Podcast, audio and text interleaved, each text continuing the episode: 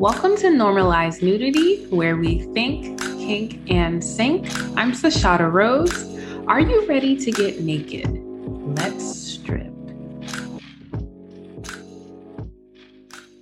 Welcome to another episode of Normalized Nudity. I am really excited about our next guest. Her name is Nadine, also known as Authentically Nay. Before she introduced herself, I just want to share a little bit about how we met. So we met mutually through our brand and business coach, Janelle B. Stewart, and her Content Confident program, which is a content planning membership platform.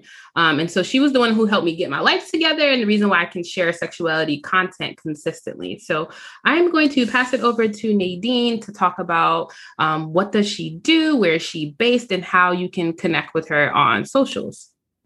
Welcome. Thank you so much. I'm really, really excited to be here and just to talk with you today. So my name is Nadine. I am Authentically Nay on social media, and really my whole platform is about helping women to be more authentic in their everyday lives.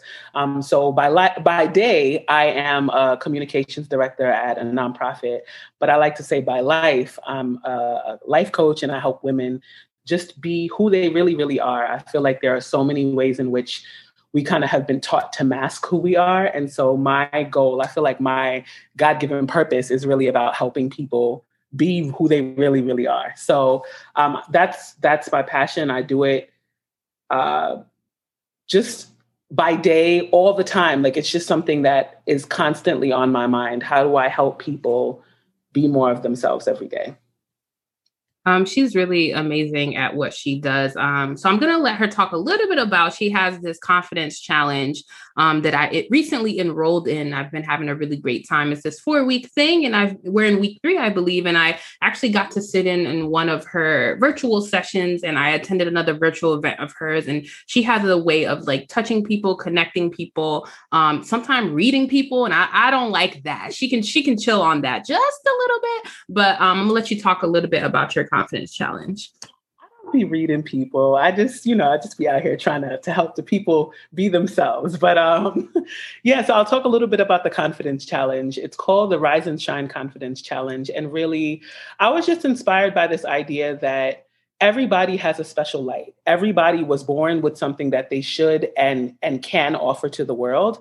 But I think that for different reasons, for whatever reason, we dim our lights, right? Whether it's our upbringing, some of us have really rigid cultural upbringings that prevent us from really being authentic. There are lots of reasons, and I'm not even going to try to run the gamut. But the point is that the goal of this challenge was to help people be confident in who they really, really are. So it's called Rise and Shine just because of that. I want people to rise and shine, to be who they really, really are. So it is 4 weeks, and we're just exploring different facets of confidence, right? And we start with learning about ourselves and finding ways to really deeply explore who we are as people, you know, practices of self-inquiry. What does it really mean to inquire of yourself? Who are you? How do you know who you are? Do you get feedback from yourself when you ask yourself those questions of who am I? What do I need right now? And then just the elements of exploring that. Like, are there passions that you have that you explore? Are there things that you've been wanting to try out that you never have for fear of being judged? Things like that. These are the things that we're focusing on because these are all really deeply connected to authenticity and deeply connected to confidence. So it's been a journey. And I think also just even for me personally, it's been really enlightening, which is my hope for everybody who's participating. So yeah, it's definitely that. So in full transparency and vulnerability for why I signed up for this challenge, I kind of had two areas that I feel like have been attacking my confidence that in the time that we've been talking to each other, and we're also accountability partners for each other. And in communicating with you, one was the fact that I'm not going to blame quarantine, but it's a part of it. I'm not going to blame, working from home, but it's a part of it. But I am the largest I've been in my life. And if I'm being really transparent, like the last time I went to the doctor was the first time like being weighed in over 200 pounds. And they say you got to be two some to do some. So I guess I finally hit So I guess I finally hit that 2 club. And that was like really devastating for me and kind of has taken some like a hit to my self-confidence and self-outlook. So I was like, okay, I need to do this work. And the other part of it for me is that there's a lot of gifts. Like we talk about shining your light and your authenticity. Part of my gift is to be a teacher and an ongoing learner. And sexuality has been an interest for me for as long as I can remember. And it's only in the short time that we've met and honestly with your encouraging feedback that I've decided to finally like open up and extend my offerings into sex coaching and leaning completely in there. So I signed up for this challenge to kind of challenge myself and do some reflection and kind of take some ownership to show up fully and move fully in my power, despite having some of these things that I'm feeling and things that I'm going through. And so with that, I want to make sure, like, for the rest of this conversation, the topic we're going to get into, I feel like needs to be said. And I want to make sure I'm using appropriate language because I feel like words are important and the words that we choose are important. So there's so many words to describe women who are plus size. Some people say like BBW, some people say plush pal, some people use words that are more insensitive, like fat and so on. Like, what word do you think is most appropriate? And I would like to use that language moving forward. Sure. So, I mean, I just want to say generally that, and this is, I'm going to say generally that words have the meaning that we assign to them, right? Mm. And so I'm saying that only to recognize that different people have different perspectives on certain words. And so I'm not going to assign a value to any of them. I will say that for me, typically people call me plus size. I refer to myself as plus size, but I have had to do a lot of work with making decisions about what fat means to me, right? I've grown up in a Caribbean household and been called fat all my life. You already know if you are West Indian, girl. That's the first thing they talk about, girl. Exactly, everywhere, right? And so I will say plus size works for me, but I'm also fine with fat because that's what it is. You know, I don't assign additional meaning to it. You know. Yeah, I love that. I love the idea of reclaiming, kind of like how initially my thought is, ooh, don't use that word. That might be insensitive, but kind of like how women are just reclaiming a lot of words. We're reclaiming hoe, we're reclaiming slut, we're reclaiming whore. And then fat is just another word that we also can reclaim if we feel like you said, we want to place a different value or different connotation to the term. So I appreciate that. So how do you feel like the public views and treats Black femmes, specifically Black femmes who are plus size? That's a loaded question for me. And I think it's because when I think about answering that question, I have 2 experiences. I have one that is the present time in comparison to like 15 years ago, where I feel like being publicly proud of who I am, showing parts of my body more freely, things like that, would have been way more frowned upon years ago, right? And now it's just so much more prevalent, especially with social media. And so there's a part of me that's like, they're very accepting. Like it's, we are here and nobody can do anything about it, right? Mm-hmm.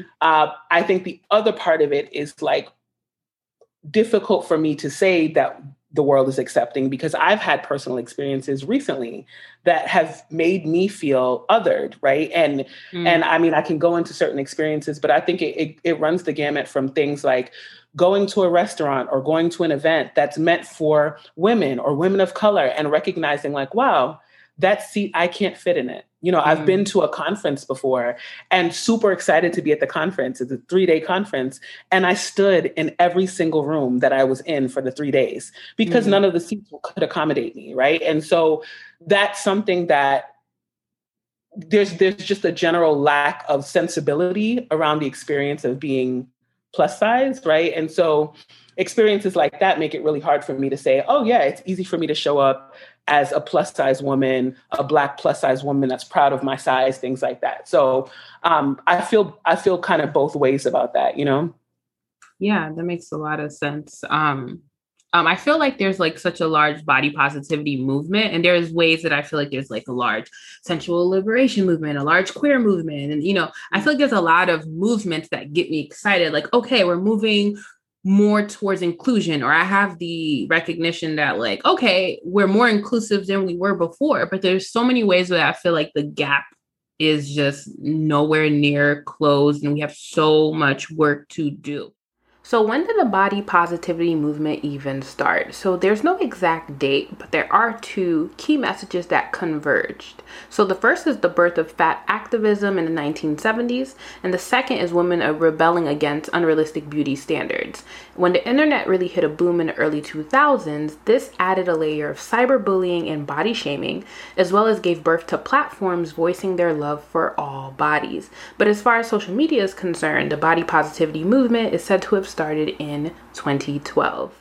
And even in this body positivity movement, do you feel like all body types are accepted? And even like if we just narrow and just think about plus size bodies, do you feel like all plus size bodies are accepted in the movement? And within the plus size, within the body positivity movement?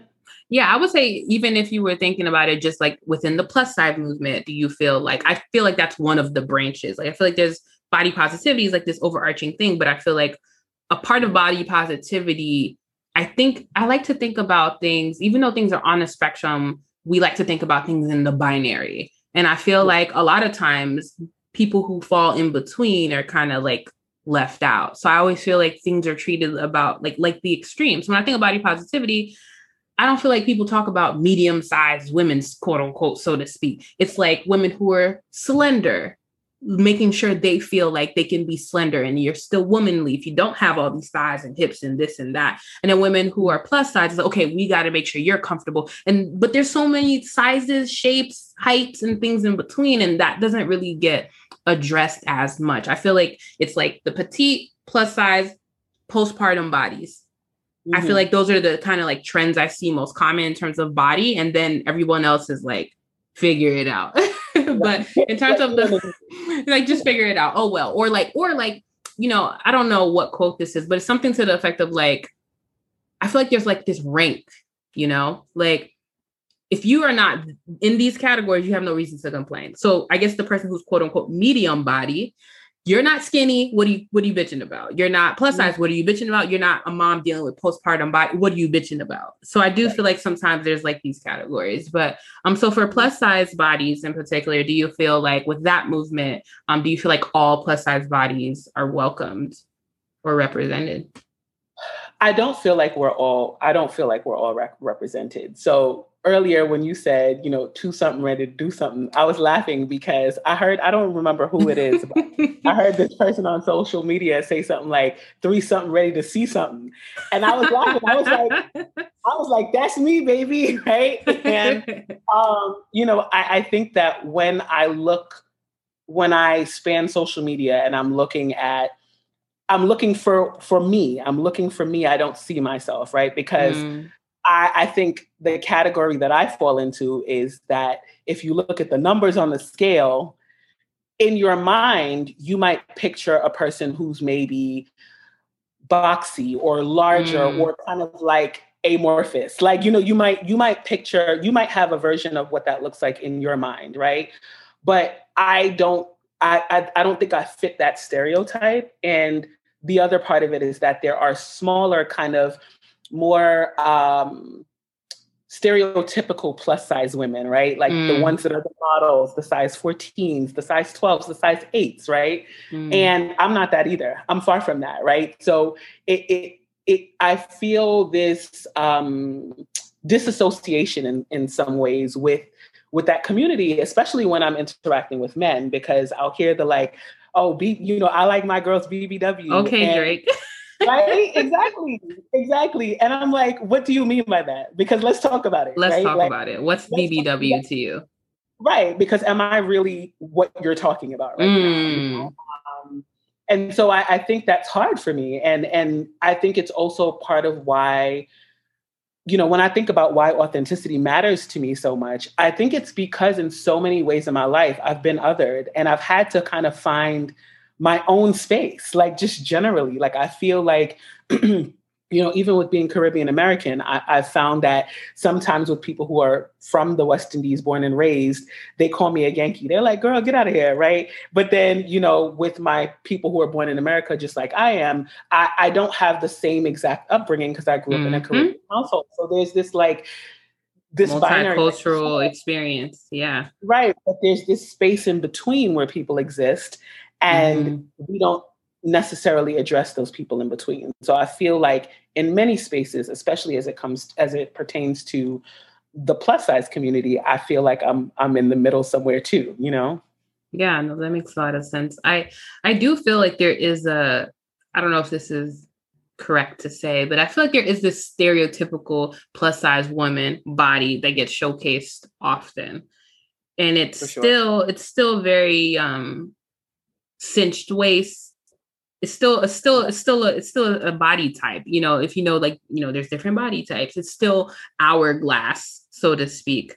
Yep. And it's still, you know, mostly flat tummy, just thick thighs, big butt, big breasts, big bust or whatever. And so I do feel like, even though we're like body positivity, go, plus size women, we're making stuff for you now, there's still a particular body type that you see. Like, I was on Fashion Nova's website yesterday and I was on Shein yesterday, but on Fashion Nova, it's like, there's like Fashion Nova for plus size women. And I'm this very awkward size where I'm like, too big for like small shit, but I'm not all the way plus either. But usually I have more luck in that realm. So I'm looking at it and I'm like, every model, whether I was looking at plus clothes or not, had the same like copy paste type of body. So I'm thinking about, even in the midst of trying to, like, y'all can't even do inclusivity correctly. Like, I just feel like even when you're trying to be inclusive and be like, oh, hey, let's showcase more skin tones, let's showcase more bodies. And, you know, it still looks very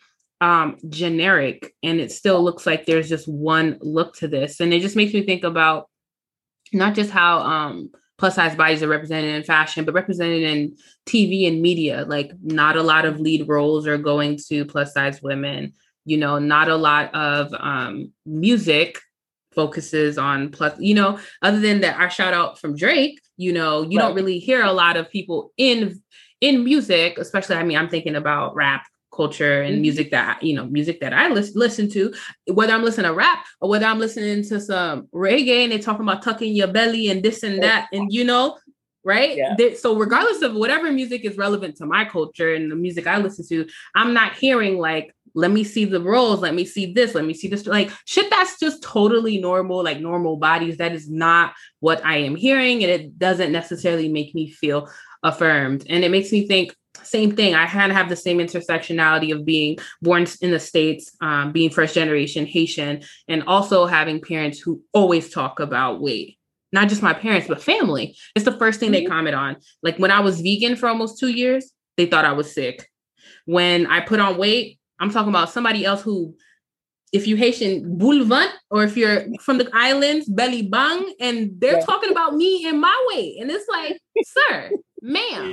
But I, you know, and it's really annoying. And it's one of those things like, you know, if you're going to be a polite, even though you are an adult, you have to respect your elders, and they're allowed to say and do whatever. But I do think this past Thanksgiving, I not respectfully popped off on my dad because I hadn't seen him in a while, and I'm excited to see him. The first thing he said was about my weight, and I blacked on that nigga. I'm not gonna lie. I blacked on that nigga. I was like, you haven't seen me in a year. Not hello, not happy to see you, not how you're doing, not give me a hug, give me a kiss. The first thing you do is comment on my weight. And a lot of times I get more and more self-conscious about my body and my weight when I'm around family, because it's like, you know, you ever watch some African movies, how they react like, oh, like dramatic as fuck. And that's how Haitians are too, just really animated in there. So it's like, damn, you would have thought the world was ending, and it was just, I saw you and I have to comment on your weight.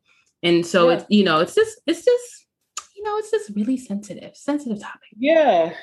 I mean, that has always been my experience. And I think it's hard because, I mean, going back to what you were saying about just like seeing ourselves in media and stuff like that. Like, I was thinking about the fact recently that I've never really seen a lot of plus size romantic interests, right? Like, and if I have, just growing up, it was something that was comedy, right? It was something like Shallow Hal, right? Where there's this huge woman and like this guy happens to love her, but you know, it's that, or it's The Parkers, where this woman who's plus size is chasing this man who wants nothing to do with her and like consistently fat shames her, right? So that was what I grew up knowing and understanding and using to assess my worth romantically, which is really crazy if you think about it, right? And so that's something that, again, it just requires so much unlearning. And I think, I mean, I'm grateful to have had partners and like been in relationships where I've learned my worth, not just because they were like, man, you're beautiful, but it was just like, I actually remember, I have a memory from when I was young with my grandmother who passed away, but like, you know, I was raised by her. And I remember I used to get teased all the time in school. I mean, child, kids, wow, they are just a different tier. They're different levels of mean, right? And so the things that I used to be told about my body were really, really hard. I would come home crying. And I remember saying to her, like, I just am so ugly. Like, look at my face. And she said to me, what do you think your face looks like? And I said, I feel like I look like the people on TV. And she laughed and she was like, what do you mean by that? I was like, I feel like I have a regular face. And she was like, do you know that the people on TV are beautiful? Like, do you understand that they're chosen because they have like, and she started kind of breaking that down to me, right? And I understand now, I mean, not that TV is a great standard for measuring beauty, right? But like, I understand now what she was saying, that my perception about who I was like completely shaped from outside. I didn't have any kind of perception of myself for myself, right? So growing up and making decisions about what it means to live in my body, what it means to define the worth of the person who lives in this body, right? Was something that I had to do. And certainly, if not anywhere else, around family, right? Because of exactly what you were talking about. Like, I've been in family situations where family members have from across the room been like, have you eaten? Oh, we bet you have. Like stuff. Yeah. Wow. Like stuff. I've had very traumatic experiences. And the gag is, these are people who love me. I don't doubt that they love me. It's that this is their experience. They don't know anything. That's how their parents treated them, you know? So it's also just like separating that. Like, that's your business, bro. Like, I'm good on that. Like, I'm not going to internalize that. You know what I mean? Yeah, no, it's definitely a lot. They need to do better. And if they're not going to be better, that's fine. We'll do better. But I seen this tweet the other day, and the tweet said, I'm going to tell you what the tweet said, and I'm going to disclaimer that I think he was trying to say a compliment. But I saw this tweet the other day that was going all over the place, and it said, date you a big woman because her whole body feel like ass. And I think what he's trying to say is she's soft all over. But this man, I was just like, ooh, the delivery was terrible. But I see a lot of like little tweets like that, like, you know, date you a woman because she's bigger woman because she's soft. Date you a bigger woman, she's going to make sure you eat. Date you a bigger woman because she's going to suck the soul out your dick. I don't know what body size has to do with your oral skills. I'm not exactly sure. But there's just a lot of little conversation about like dating a plus size woman or a larger male as well. And so do you think like it's like quote unquote trendy to date someone who is plus size?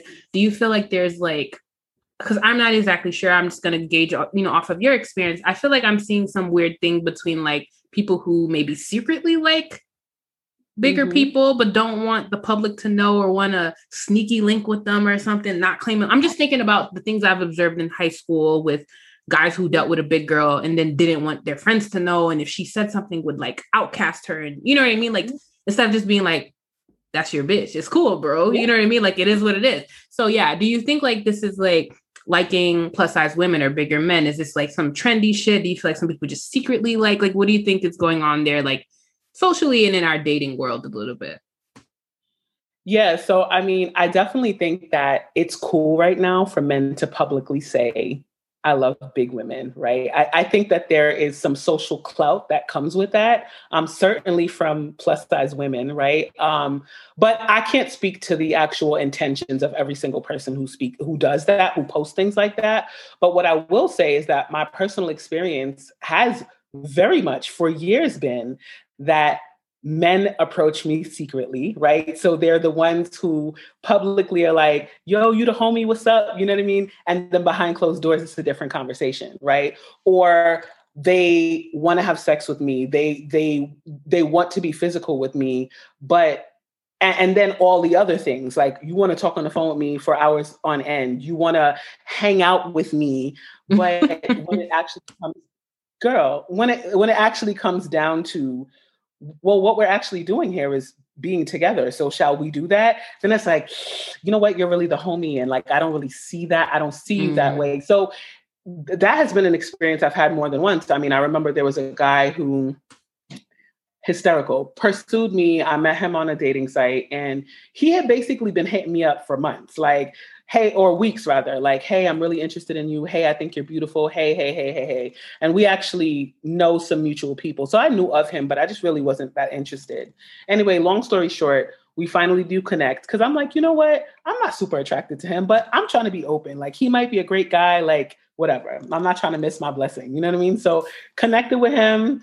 And the conversation, everything flowed. Like it was just, this was great. I was really excited. And every time we'd be together, we'd hang out. This man's hands are all over me. Like he's trying to kiss me. Like we're just like, there's definitely a vibe there. But at the time I basically said to him, I was like, hey, I want you to know that like I'm celibate at the moment. And I want to make sure that you know that, but I'm excited to continue this. Right. He's like, okay, cool. After that, things start slowing down, you know. He's oh yeah, he can't get no cheeks. He's like, I can't clap them cheeks. Oh, okay, sis. Let me fall back on you. He's like, you know, I'm busy. I'm in school thing. You know, he comes up with all of the reasons. And then after a while, I basically was like, sir, listen, I don't do the fake. Let's have a real conversation about what's happening here. And he's like, okay, I'll be honest with you. He's like, you're too big for me. He's like, I don't want to be seen publicly with you. He's like, if I'm going to decide to be in a relationship with someone, eventually to marriage, I need to know that the person that I'm with is a trophy to me. Like I want to be proud. Trophy. Like these things actually came out of his mouth. The audacity. If Snicks don't got shit else, they got audacity.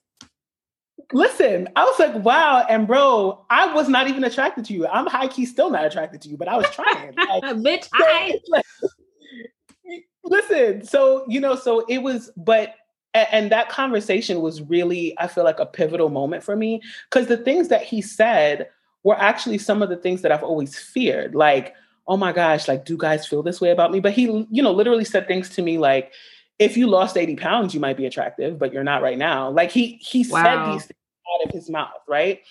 But that moment, I don't know, it fortified me in a way that I'd never really expected because I was like, oh, F you, are you serious? Like, I just wasn't, it wasn't my...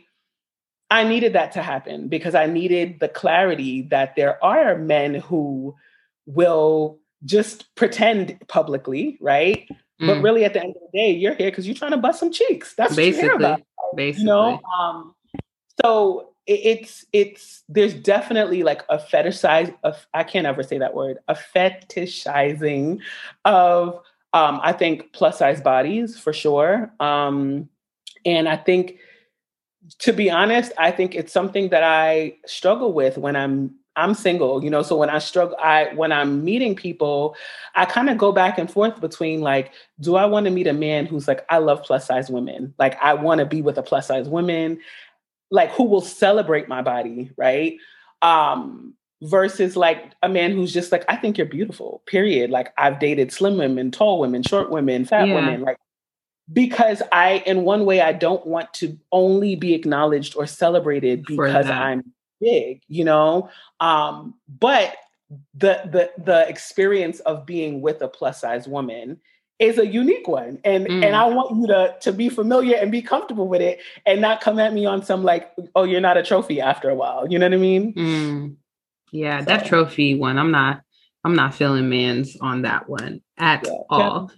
So you mentioned like you were on like online, you met him or you were communicating with him on online dating platforms. So something else that I know like that exists in those spaces is like commonly said is like, oh, if she only has face pictures, then don't swipe her. She's a big girl. Mm-hmm. And if you're not interested in a big girl, then don't even swipe her. Women that only do X or Y or Z, whatever. Mm-hmm. So do you feel like with like online dating, are you intentional about like, no, bitch, I need you to know I'm giving, the category is body. Okay. And I am serving and I understand the assignment. So I need you to know this is what it is at the door. I invented the assignment, baby. I invented it. Okay. So always. Yes. I don't have, first of all, hide me for what? Why? You know what I mean? So it's like, yes, you're going to see. It's like, sometimes I'll be like, wow, should I add just some plain face pictures? Like, because I'm really intentional about showing my whole body. I really, really am. And I think, you know, I don't want to pretend that has always been easy. You know, I think that there have been times when I've grappled with, even with showing my full body, right? Like, how do I show my full body, but not like, feel like I'm over sexualizing myself, right? Because I'm curvy. Am I showing a side shot? Like, there's been a lot of thought that I've had to put into what it means to like show my full body pictures. And, so I've always been really keen on showing full body pictures, and I love doing that because you're gonna see the whole thing. There's no catfishing here. We're not doing that. I've done that before. I'm not gonna hold you. In my early AOL days, I was. You said AOL, Jesus. If that sounds like the dial-up era, Jesus. It was. That is hilarious. Yeah, I mean, I've grown a long way from that, but I think it's necessary. Like, and I want to see. It's funny because even recently, like, I interacted with a man on one of the dating apps. I can't remember which one. And I found him attractive. You know, I could tell that he was on your body. But all of his pictures were basically like chest level up. So I couldn't really see much else, you know? So when we got to talking, I basically said to him, you know, do you have any more pictures? Like, basically, why haven't you posted other pictures? Let me see. Come on. And he said to me, because I'm fat. And I was like, oh, well, this is a no for me because I can't, I actually just am not in the space to like be with someone who hasn't done that work for themselves, right? And everybody's on a journey of like doing their own work and like coming to terms with who they are. But I have done so much work for myself that being with someone who's still dealing with that I feel like it has a potential to pull me back into this like, self-loathing. Yeah. Worked so hard on for so many years, you know? So, that was a no for me, but it's a thing on social media. I mean, on online dating, you know, online for dating. Sure. Yeah. I can say that I've always been attracted to bigger men, but I ain't gonna hold you guys. I'm not going to hold you. I'm scared of the dick. That's why I never dated bigger men. It's nothing to do with them being big. I don't really have a problem with that, but I was always scared to date bigger guys because I was like, is the dick right? I'm sorry about the clapping, but is the dick going to be right? Okay. Because there is definitely some like science behind like, you know, fat around the pelvic mound and it takes away from the shaft. And I need all the shaft I could get. Okay. And then the other part that's like hilarious is I also like, I'm not no small bitch. Like I'm a decent height. You know, you got to move some things, lift some things to get to where you need to get to. And I need to know you got some reach. And I'm not trying to dick shave, but like that was something that was always a concern for me. But my most recent partner, he's, you know, he's big sexy and, you know, and I love it and it's great. So I don't have a problem. Shout out to the niggas who have beards. Yeah. I'm being that person who are 6 feet with beards. Listen. Got a little belly, with some nice shoulders. Shout out to all of you. Oh, the back belly, it's the chest for me. It's the chest, the arms, the back with a little belly, just a little. What is it called? The traps? It's the clavicles. Chops. Oh, I don't even know what the fuck that is. Oh, is it that part that lifts up on their shoulders? Whatever the fuck that is up there, that's called the traps, girl. Yeah, it's the traps for me. It's clearly I don't know anatomy, but I am a sucker for that. It's been great. So have you ever been on a blind date? Has anyone like tried to match you with their friends? And what was that like for someone like, ooh, this wasn't what I expected, or ooh, this is what I like, or whatever? What was your experiences with that? I have been on a blind date.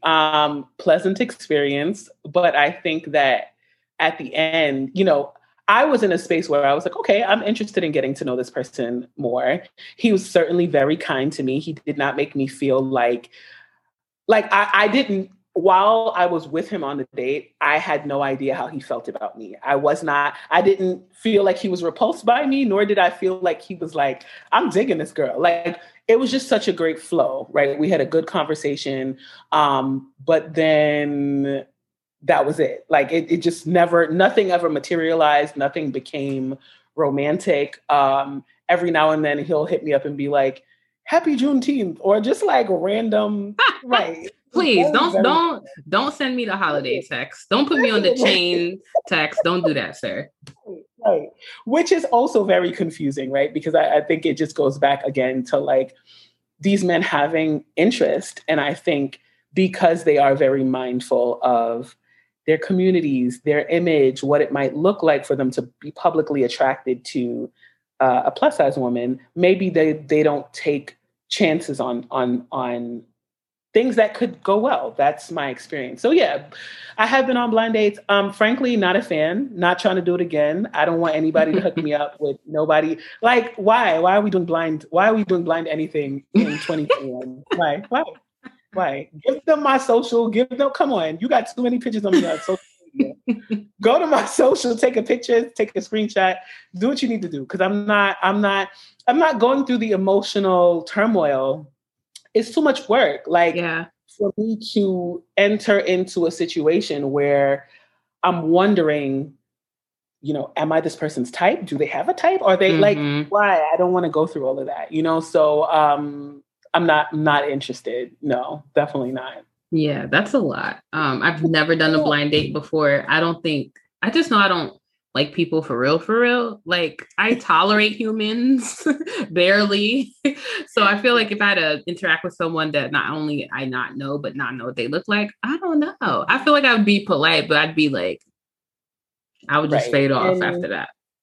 Yeah. And I feel like I'm also just thinking back to some experiences that I've had where I've like spoken to people on video chat that I've met on dating sites, and it's not the same, child. It's not the same as meeting in person. Cause on the flip side, I'm not even worried about what you think about me. I'm just not trying to be here. Cause wow, I just feel bamboozled. I saw you, what I saw on video doesn't feel like what I'm looking at in real life. Like, damn. It just feels different. So I think that in an ideal world, you know, if we are meeting up, it's not a date where we're doing dinner. I'm doing something a little bit more like non-committal. Can we get a drink? Can we get coffee? Can we go for a walk? Can we, anything that is not, doesn't have to be longer than an hour, you know?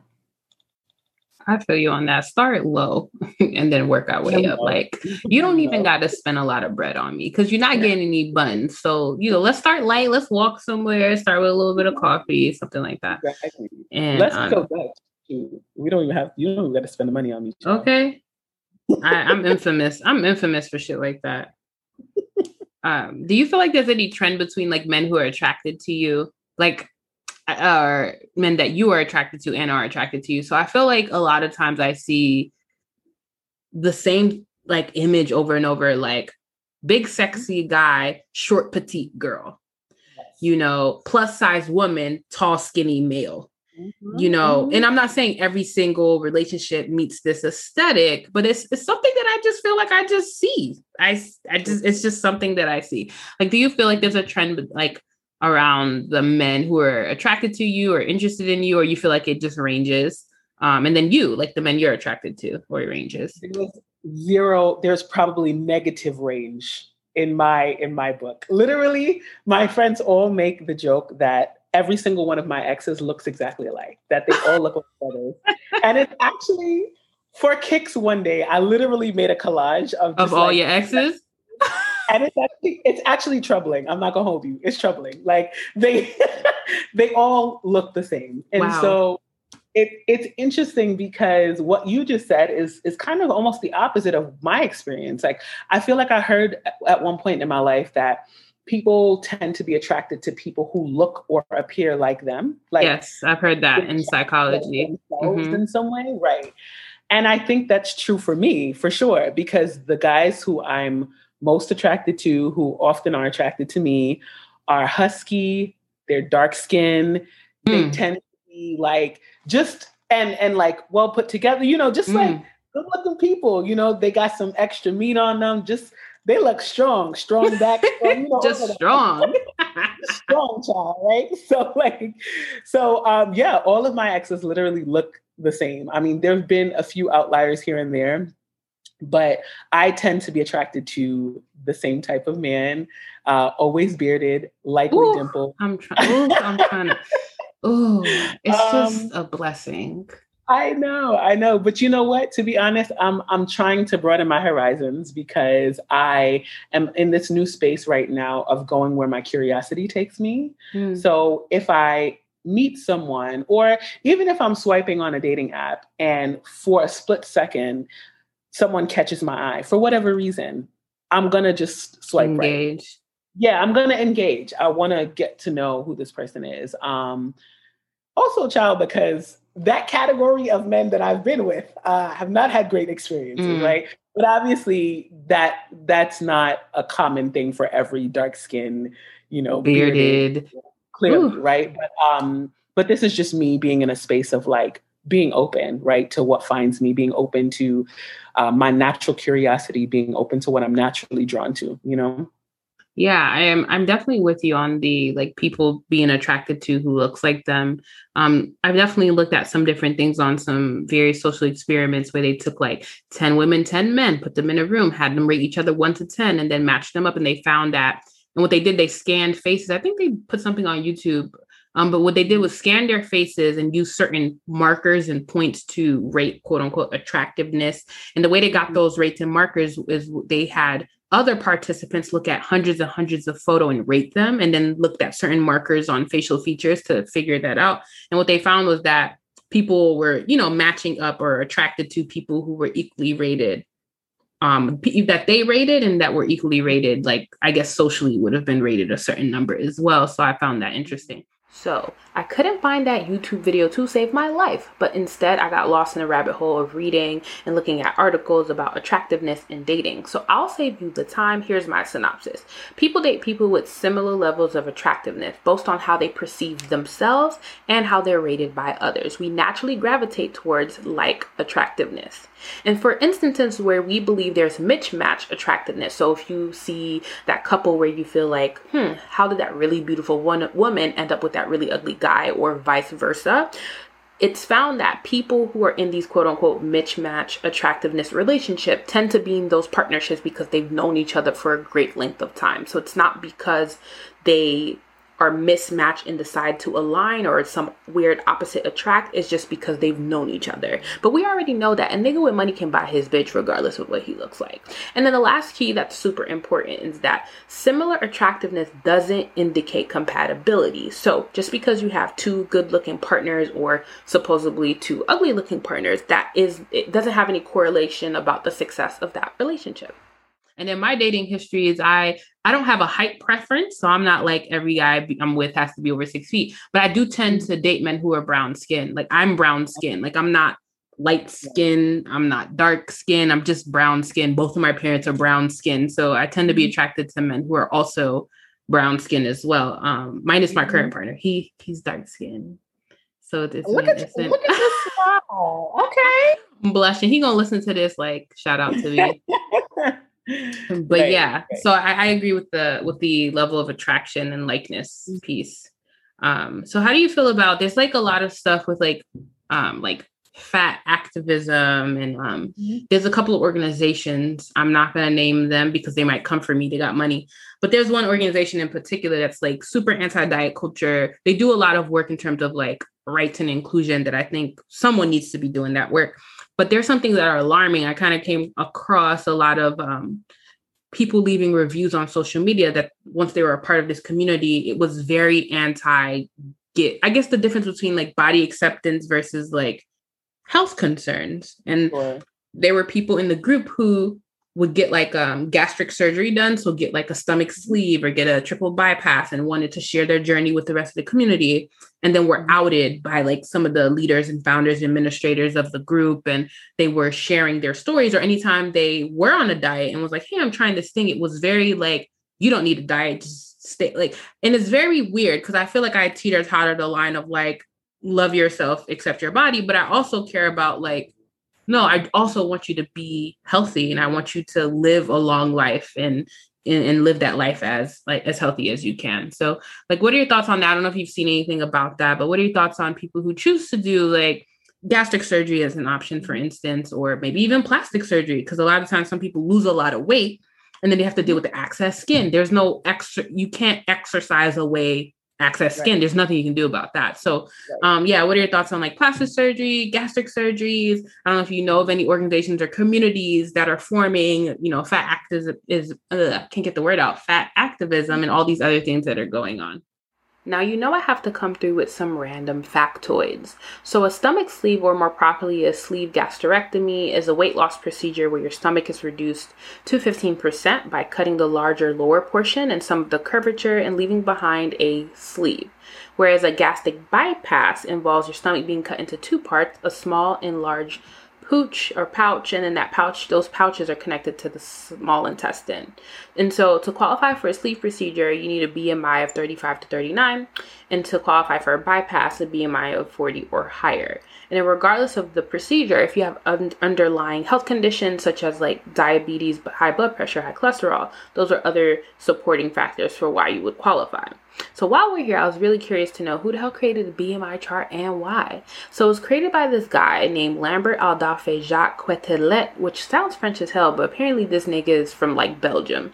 But he was an astronomer, mathematician, statistician, sociologist. So back in the 1830s, they were curious to figure out how to determine whether someone was healthy or not based on them being over or underweight.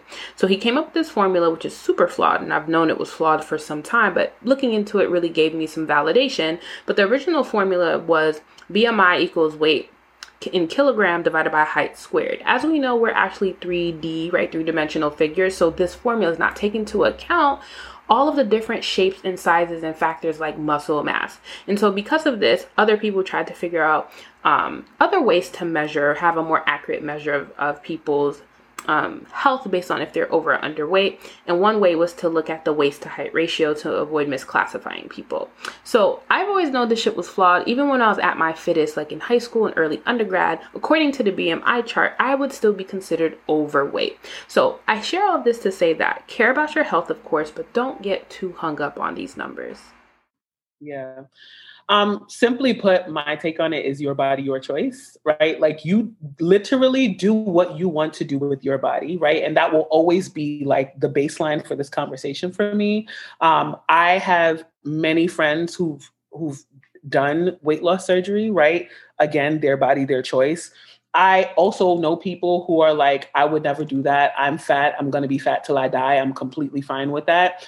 And again, your body, your choice. I'll speak for myself. When it comes to, even before speaking to about myself, I do think that we conflate body positivity and body image with health, right? So in a way that big people are not always unhealthy in the same way that slim people are not always healthy, right? So I think we need to name that first, right? And then the second part of it is like speaking for myself. So I have, since I was 18 years old, been, every time I've gone to the doctor, they've been like, okay, just be careful because you're pre-diabetic. I'm like, okay, girl, 18, I'm now 36. I've been out here living my best life for the last 18 years, okay? Doing whatever I want to do, eating whatever I feel like eating, whenever. And I'm putting this in context because I also want you to know that I've gone through seasons of working out and losing 50 pounds. I've gone through seasons of gaining 70 pounds and like back and forth, right? And it literally was not until the pandemic. And I think for many reasons that a lot of people can relate to, you know, being at home, being sedentary, you know, things like that. It wasn't until the pandemic that I actually was diagnosed with diabetes. At that point, my mindset changed. There was a point where I was like, okay, wow. Okay. So wow. Like it changed for me. Right. And so while I am still in a place of like struggling to be rid of habits that I've had my whole life, right. Of eating things based on just general indulgences or things that I want to do when I want to do it. My new concern is now my health. It's like, Do I want to be on diabetes medication for the rest of my life? No. Do I want to feel good about my body? Because, and when I say feel good about my body, I'm not necessarily talking about how it looks. I'm talking about what my body feels like. Mm-hmm. Like, there are effects that come with having diabetes or having high blood pressure or things like mm-hmm. that. So on a daily basis, I'm now having to deal with the after effects of being diagnosed, right? And so that is separate and apart from what happens when I look at my body in the mirror, right? Mm. And I think that that's really the issue, right? That if you as a person are unhealthy, big or small, right? Putting aside what you look like, child, right? Putting that aside, what are you doing for yourself? And I think part of it for me has been learning how to reframe what it means to love myself, right? Mm. Because I think that I've always been taught to basically punish myself into a smaller body. Mm. Like, you're being punished now because you're overweight, and now you need to lose weight. So that was always my mindset. Like, it was always like, you got to do this because you're fat. And, you know, but there's a reframing that I think is really, really necessary to say, I love myself enough to treat my body well. Mm. I love myself enough to give my body nourishing things that make it feel good, you know? And there was this one kind of day that I had this epiphany where I was realizing that I am very deeply motivated by inspiration. Like, I think a lot of people are, but I'll speak for myself in saying that, like, I think coupled with me, I also have ADHD. So I think coupled with, like, struggling with executive function and struggling with getting everyday tasks done, it means something for me to be inspired to do something. Like, I get a rush from feeling inspired to do something. And so when it comes to food, it's very hard for me to feel like I have to do this. I have to eat this broccoli. I have to eat this salad. So I had to, at some point, like, start to trick myself into saying, like, what can I eat that's inspiring to me? What can I eat that's exciting for me, right? So then then I went on this, like, path of finding ways to cook foods that I love, but that are actually healthy for me. Like, mm-hmm. can I make fried chicken because I love it, but can I make it panko breaded, and can I make it in the oven? Like, mm-hmm. I went down this path of trying to find ways that didn't feel like punishment, but felt like love. Yes. And so that's kind of still where I am. I think that I struggle with it. I'm not gonna hold you. And I want to make it very clear that I'm not out here on some, like, I had a salad today, baby. No, I didn't. I had boneless spare ribs. That's what I had today. So I'm just going to put it out there. Right. But I'm saying, like, that's something that I still am working on. I want to love myself into a healthier body for me, you know? No, I love that you shared that. And, you know, I've felt something similar too. I'm not going to hold you. I love food. I'm Caribbean.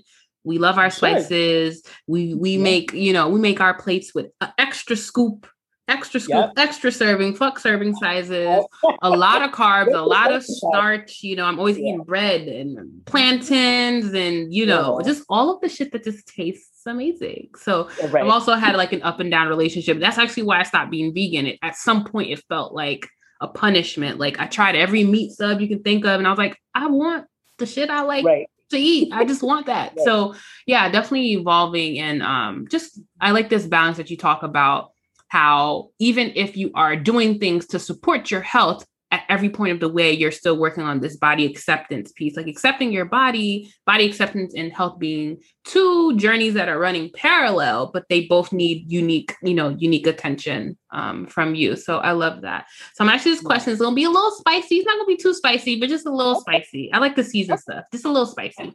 All right. So I love, like, thinking about inclusion. We had this one conversation about, I love making sex toy recommendations, and we were talking about sex toy recommendations. So you gave me some specs, like, bitch, I need something that's hands-free, that vibrates, that I can use during partnered sex. I was like, cool, boom, boom, boom. But one of the things we talked about was a butterfly. And I was just like, I didn't even think, I don't own a butterfly. It's not a toy I have in my arsenal, but it was our conversation that made me think about, like, they don't make the straps on it, like, adjustable.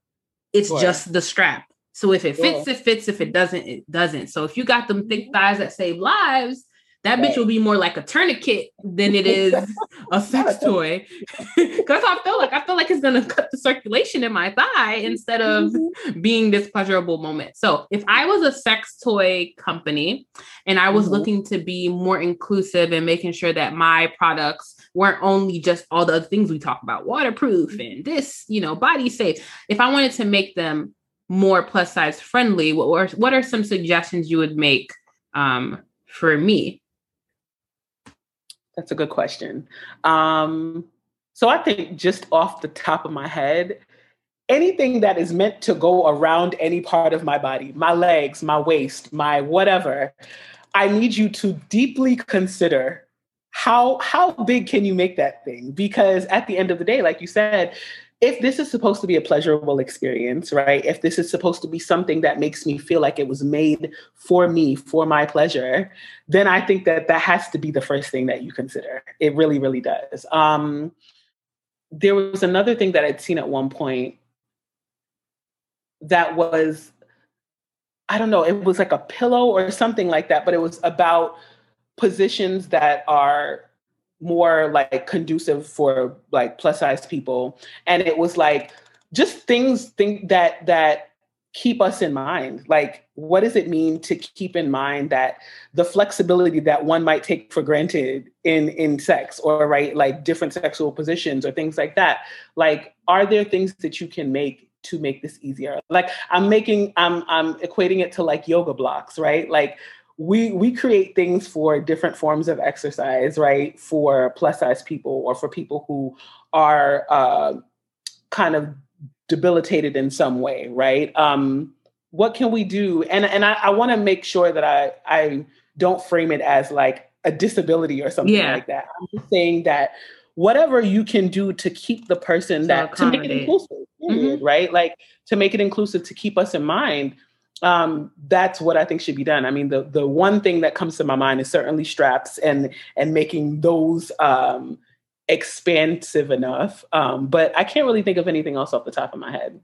Yeah, no, that makes perfect sense. I've been seeing a lot of like cool things coming out where like you can buy strap on things that are like underwear, that are like briefs and the strap piece, you can strap the dildo to the front. And now that I think about it, I don't know if I see those go up past the extra large. And who's to say that, you know, a stud or someone whoever is interested in wearing this type of garment and adding this to their collection or having this be a part of their sexual practice can fit and have access to what it is that you are producing. So I think that's super important. So I have some rapid fire questions from followers.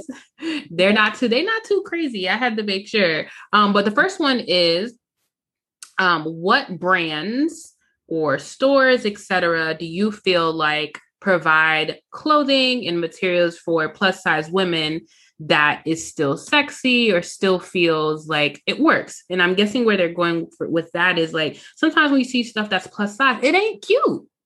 I mean, you made it plus. But you didn't make it cute. Okay, you made it plus, but you didn't make it sexy. Okay, you made it plus. Like, you know what I'm saying? Like, maybe I said make it bigger, not make it ugly. Right. Like what? Like what? Like what's going on here? So, are there any brands that you love that you're like, no, they're hitting both markers for you? Like they're including things that are in the sizes that you need, but also it's not looking like we're just gonna put a big old. Everything's gonna be a big old t-shirt, no type of style to it. But yeah, who are you fucking with? Absolutely. I love this question. So Rebdolls is one of my major, it's Rebdolls. They're based in New York. They're woman owned. I think I don't know if they're Black owned, but they are minority owned. I know for sure.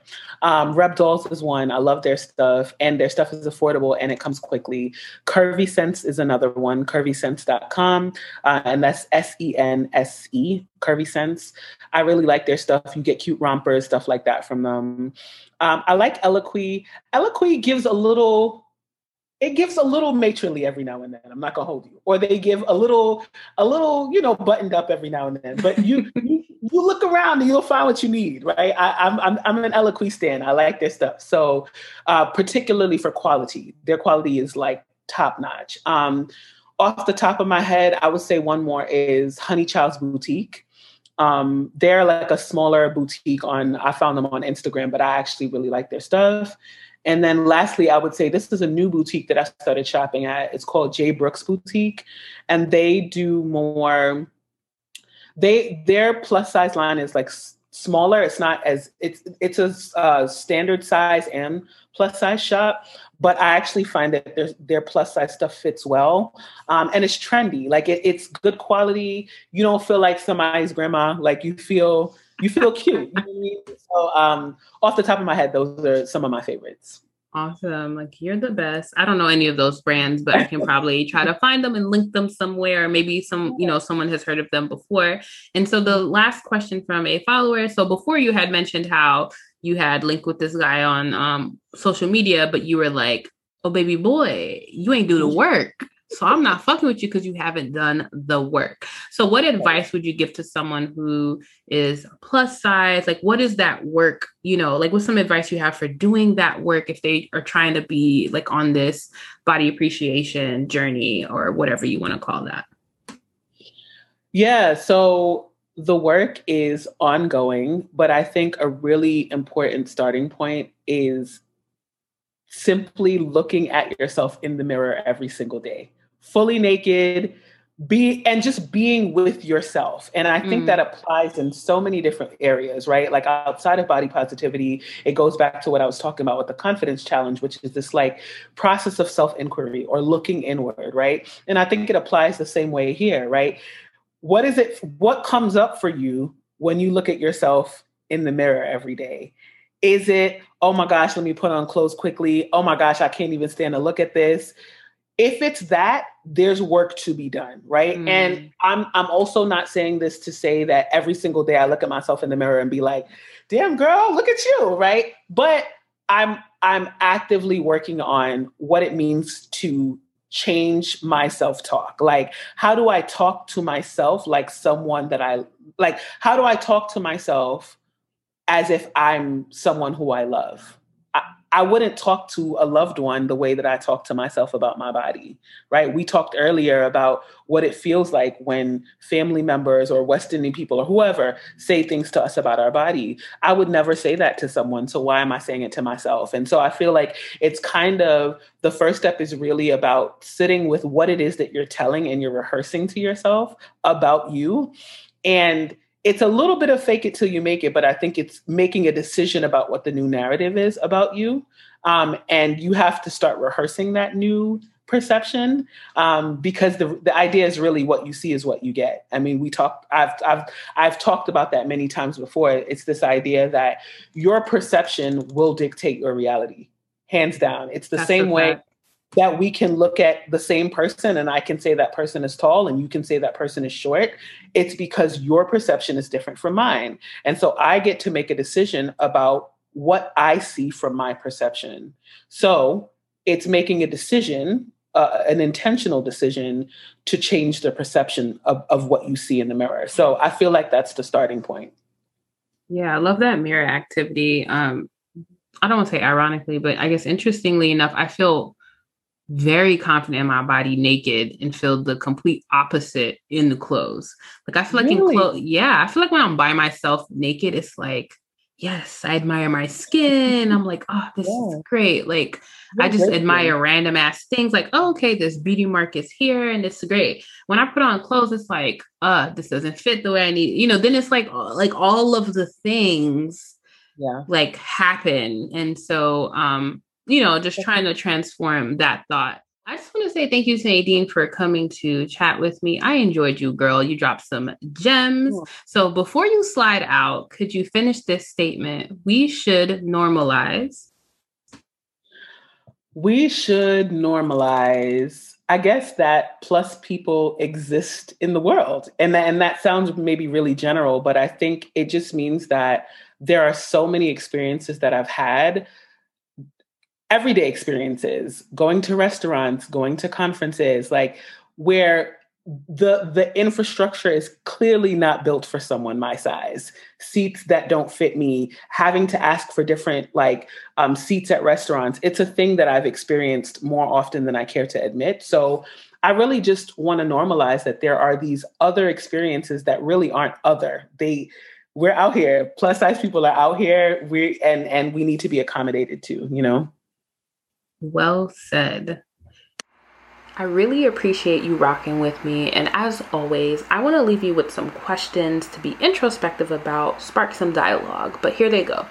How do you treat plus size people? Do you stare? Do you make fun? Are you comfortable fucking them, but you're not comfortable seeing them in public? How are you treating plus size people? And if you identify as someone who is plus size, if that is your truth and that is your life, how are you treating yourself? And how are you treating others? The next question, what are some ways that you can be more inclusive? As we heard Nadine shared earlier, if you're planning an event for Black women or Black men or whatever it is that you're doing, have you taken into account plus size bodies, how they're going to be accommodated in that space? How can they be included and feel comfortable? What is your relationship with your body? Do you have any health goals? And how can you set them in a way that's realistic and comes from a place of love, not punishment? And then the last one, when do you feel safest in your body? You can connect with me on socials at @SashataRose_ on Instagram and Twitter. You can also find me on YouTube and Patreon. Don't forget to rate, review, and share this podcast. Thank you for listening.